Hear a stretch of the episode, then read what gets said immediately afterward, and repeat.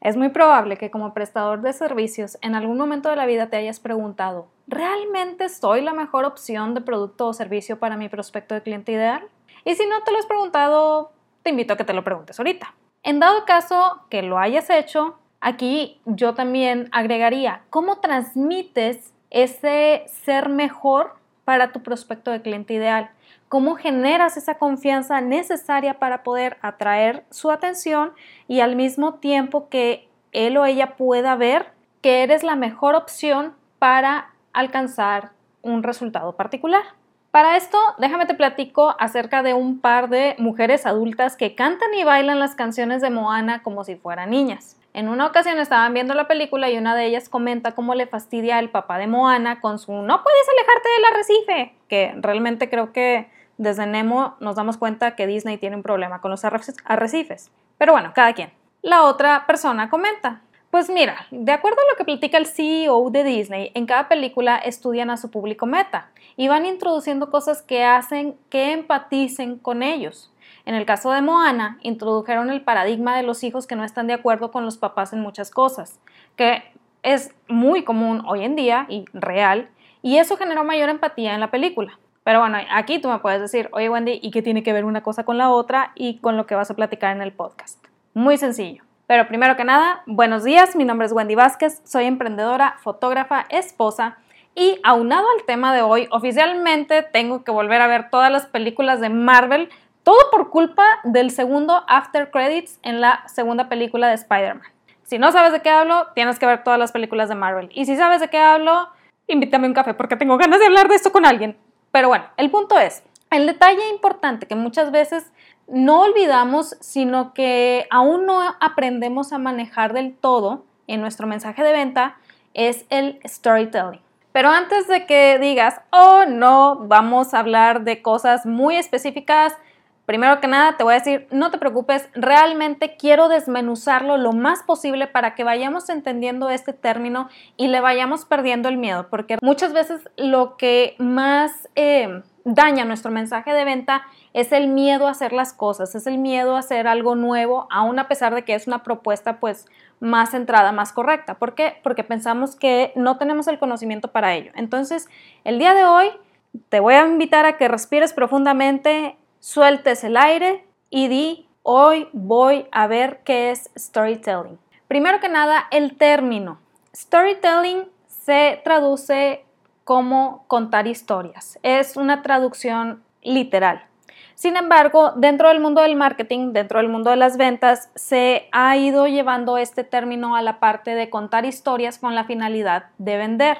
Y de aquí parte nuestro problema, que a lo mejor conocemos el término, a lo mejor decimos, oye, pues sí he tratado de usar historias, pero realmente como que no me está funcionando, la gente no las quiere leer, no estoy logrando llegar a mi público meta, etcétera, etcétera, etcétera. ¿Por qué es esto? Porque nadie nos mencionó que aún dentro del mundo de contar historias hay un por qué, un para qué y un modo de hacer las cosas. No estoy hablando de plantillas, que yo sé que a lo mejor muchas veces encontramos plantillas en internet, las bajamos, queremos usarlas, pero no es realmente lo que nos está ayudando o no vemos un cambio significativo en lo que estamos haciendo. Entonces aquí quiero que vayamos más allá de las plantillas y vayamos entendiendo como el trasfondo real del storytelling. De acuerdo a Donald Miller y parafraseando un poquito lo que menciona en su libro de Story Brand, el cerebro procesa más fácilmente las historias, por ende, en muchos mensajes de venta hoy en día vemos cómo se va introduciendo la historia, pero a veces tenemos ciertas confusiones con respecto a esas historias y cometemos muchos errores. Ojo, aquí no quiero decir, después de este episodio vas a ser un experto en storytelling, porque la realidad no es así, la realidad va mucho más allá de eso. Pero el día de hoy sí quiero platicarte de algunos errores que he visto muy comunes que tienden pues a matar tu venta por usar una historia que a lo mejor no tenía algo que ver con lo que querías lograr. Así que entendiendo la parte de storytelling como contar historias dentro de tu mensaje de venta para lograr cierto objetivo, vamos a ver qué errores estamos cometiendo que no nos están ayudando para poder atraer la atención correcta. El error número 1, No empatizar o conectar con la realidad de tu prospecto de cliente ideal. Nuestro prospecto tiene que saber y sentir que estamos de su lado. Hay un mundo de ruido en las redes sociales, realmente es inmensa la cantidad de ruido. Y hacer preguntas básicas como ¿está sufriendo usted de esto, esto y esto? Pues realmente ya no capta la atención tanto como quisiéramos. Y menos si apenas estamos comenzando, si nuestra página es nueva, si nuestro perfil en Instagram es nuevo, etcétera, etcétera, etcétera. Cada día es más la cantidad, los millones de imágenes que se suben, de videos y demás, que querer resaltar en eso, pues es un poquito más complejo de lo que uno esperaría. Ahora, tampoco quiero que desesperes y digas, no, pues no tiene caso, no voy a subir nada porque me dicen que ya hay un mundo de cosas. No, no va por ahí.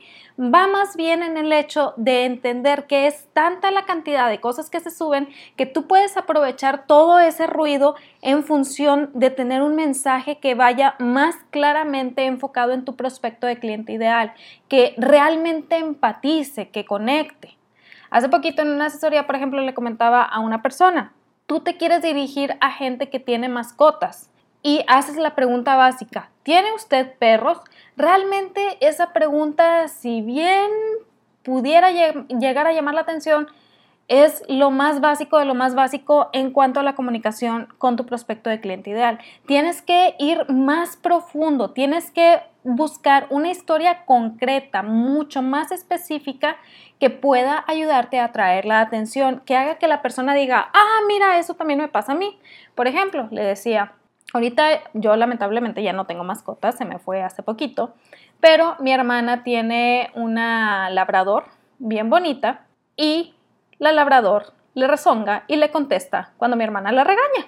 Empieza mi hermana a decirle, no, Kala, no hagas esto, no hagas lo otro. Y empieza la labrador, y así le está discutiendo. Si tú hablas y dices, ¿tiene usted perro? Claro que la mayoría va a ser como, ah, sí, gracias. Pero si tú pones la historia de la labrador que le rezonga a su dueña, mucha gente va a salir y va a decir, oye, eso me pasa a mí, porque lo he visto que sucede con gente que tiene huskies, que tiene golden retrievers y demás. O sea, es una realidad. Y como es una situación muy particular que da risa, es decir, genera emoción, que genera sentimiento, que genera cercanía con tu mascota, es mucho más fácil que haya personas que conecten con ese mensaje y pongan atención a lo que tú tienes para decir. Entonces, dentro de todo el ruido, tú puedes aprovechar a través de un storytelling en donde realmente te vayas a lo más profundo, saques una situación particular y la conviertas en el medio para conectar. Esto te da una excelente arma para llamar la atención. Error número 2. A veces hacemos las historias innecesariamente largas.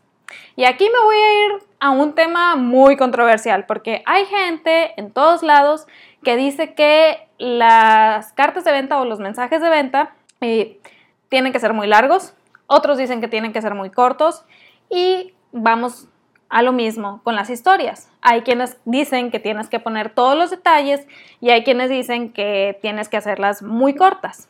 Y si bien ambos puntos son válidos, tenemos que entender una cosa. Ante todo, lo que hay que lograr comunicar es claridad. Independientemente de si es muy larga, si es muy corta la historia, tienes que comunicar claridad. Sin embargo, sí he visto historias en donde la gente pone toda su experiencia casi desde que nacieron y uno se aburre y se va. Y ahí es cuando la mayoría de los proveedores de servicios dicen, es que la gente no lee. No, espérame. ¿Qué es lo que estás diciendo? ¿Por qué piensas que no estás conectando? ¿Por qué piensas que la gente no lee? La gente claro que lee. O si no lee, al menos escanea qué es lo importante de lo que tienes para decir. Si no encuentra que lo que tienes para decir conecte con él o con ella de alguna manera, pues obviamente no se va a quedar a leer. Pero si encuentra que conecta, no importa que la historia tenga 3 páginas. Se va a quedar a leer por ese sentimiento de a mí también me pasó, yo también me siento así, yo estoy pasando por eso, etcétera, etcétera, etcétera.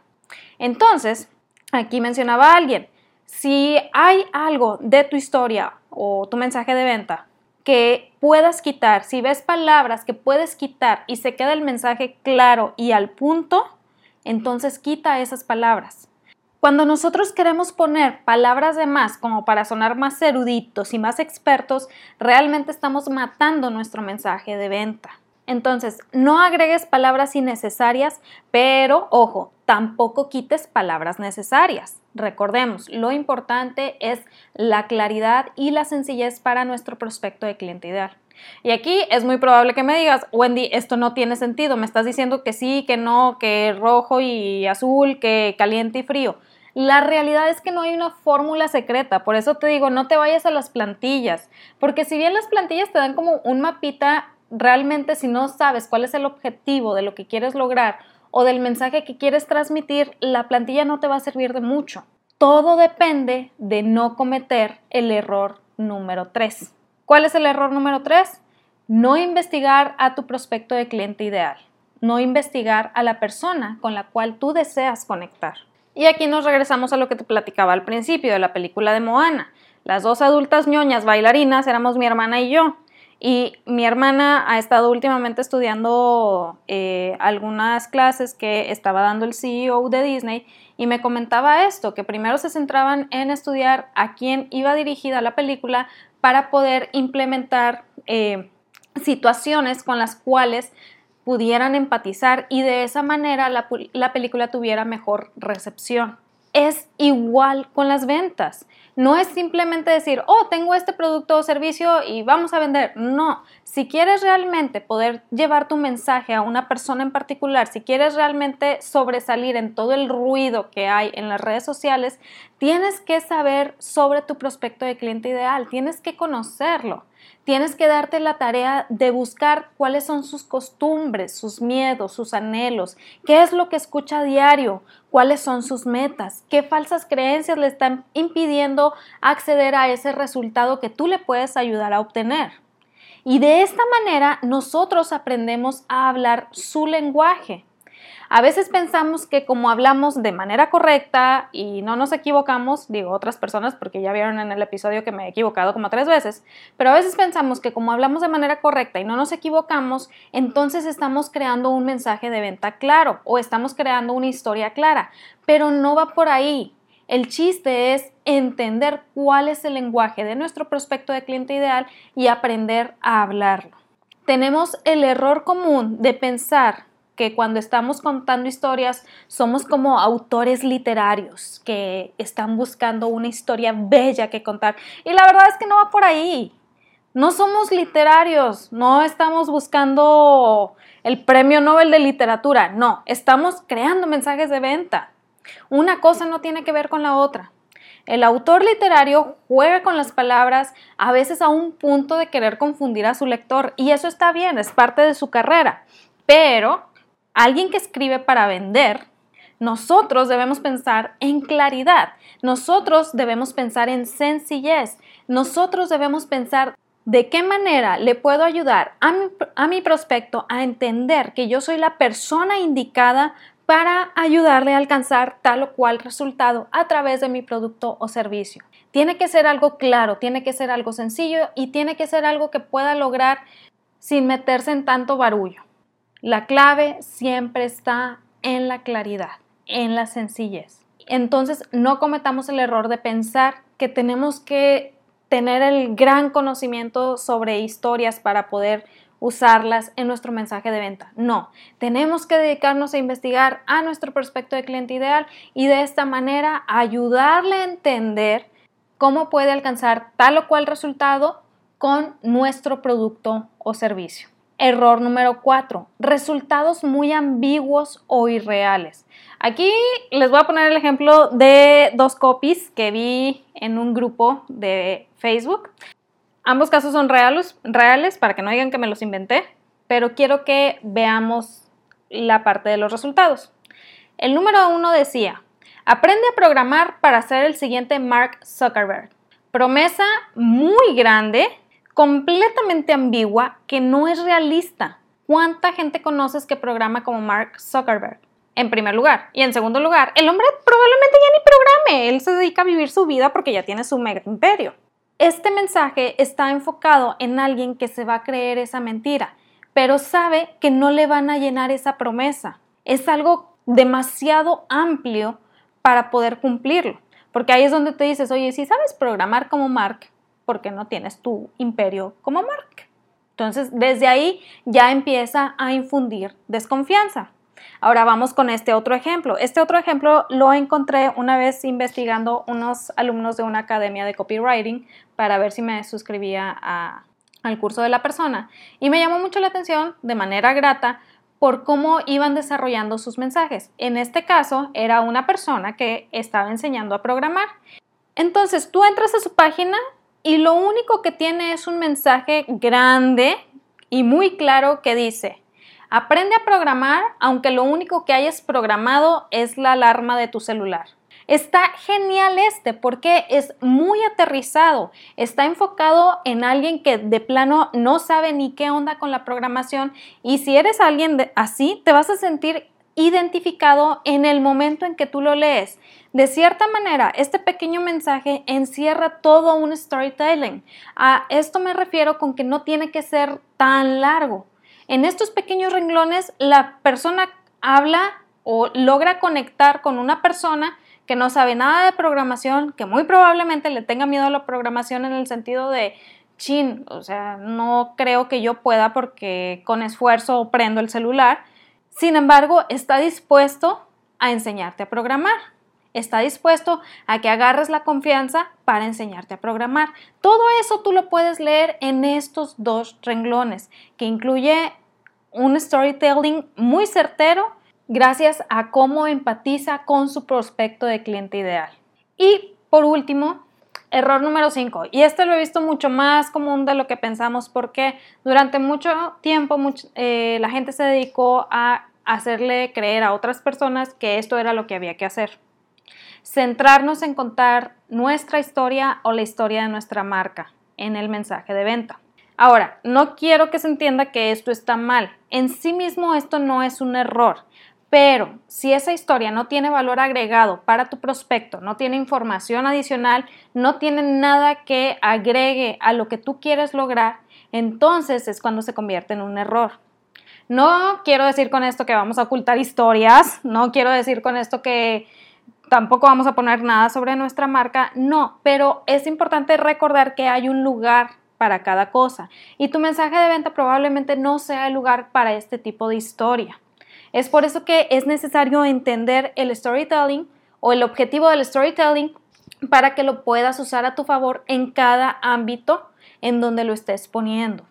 Así como hay un lugar para tu mensaje de venta, también hay un lugar para la historia de tu marca, siempre y cuando esta vaya en función de enseñarle a tu prospecto de cliente ideal qué resultados le puedes ayudar a alcanzar. Tan simple y tan sencillo como esto.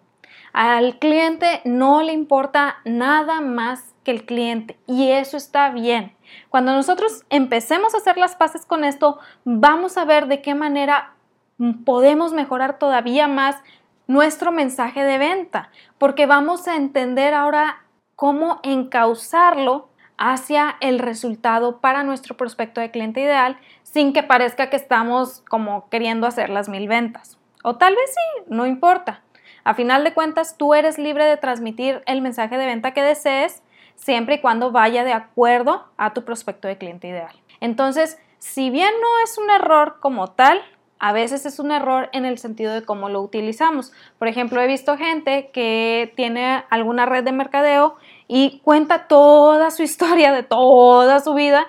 Llegas como al 5.º renglón, ya te aburriste, y al último renglón decía de si te interesa el producto, llámame. Pues nunca llegaste al último renglón porque te aburriste en el 3.º renglón, porque no era algo que te sirviera a ti, no era algo enfocado en ti, era algo enfocado nada más en la persona que estaba contando la historia. Entonces, tenemos que ver de qué manera la vamos a enfocar hacia los resultados que podemos ayudar a alcanzar a nuestro prospecto de cliente ideal, y de esa manera ya se puede convertir más en un pequeño mensaje de venta. Entonces, error número 1, no empatizar, no conectar con la realidad de tu prospecto de cliente ideal. Acordémonos, cada persona tiene una conversación en su cabeza y cuando nosotros queremos vender, estamos entrando en esa conversación. No lleguemos a interrumpir de buenas a primeras. Busquemos de qué manera podemos entrar en la conversación.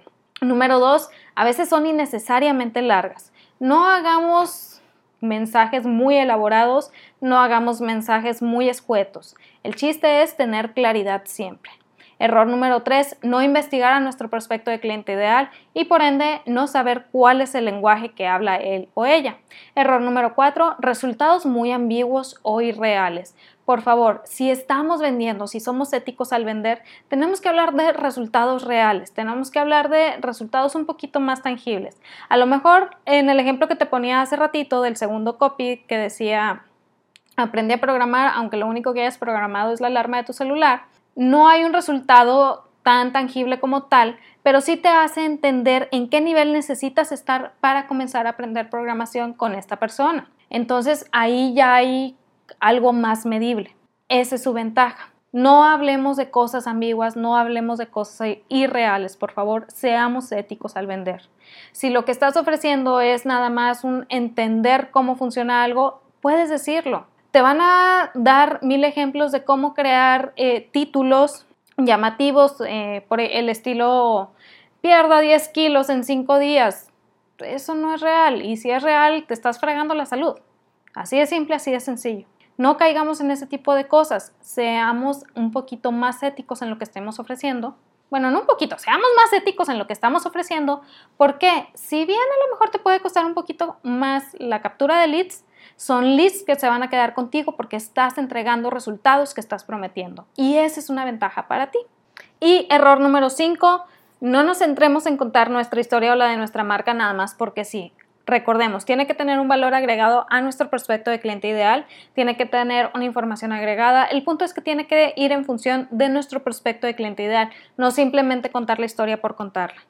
Y sobre todo, muy importante, recordemos que los mensajes de venta, si apenas vamos comenzando, es algo de prueba y error. No es algo que nos va a salir de buenas a primeras. Y eso está bien, porque te va a permitir ir conociendo todavía más a tu prospecto de cliente ideal, de qué manera reacciona, con qué reacciona, qué mensaje es el que más le llama la atención, etcétera, etcétera, etcétera. Y esto te va a permitir ir encontrando todavía mejores maneras de hablarle. Y créeme, si quieres estudiar más sobre storytelling, te voy a decir...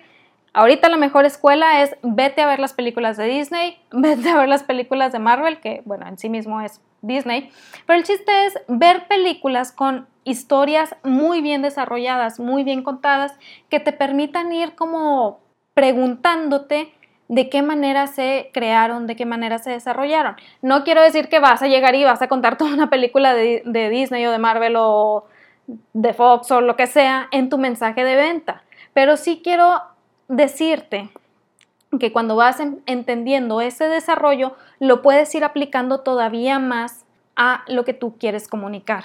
De esa manera vas a lograr atraer todavía más la atención en un mundo lleno, llenísimo de ruido.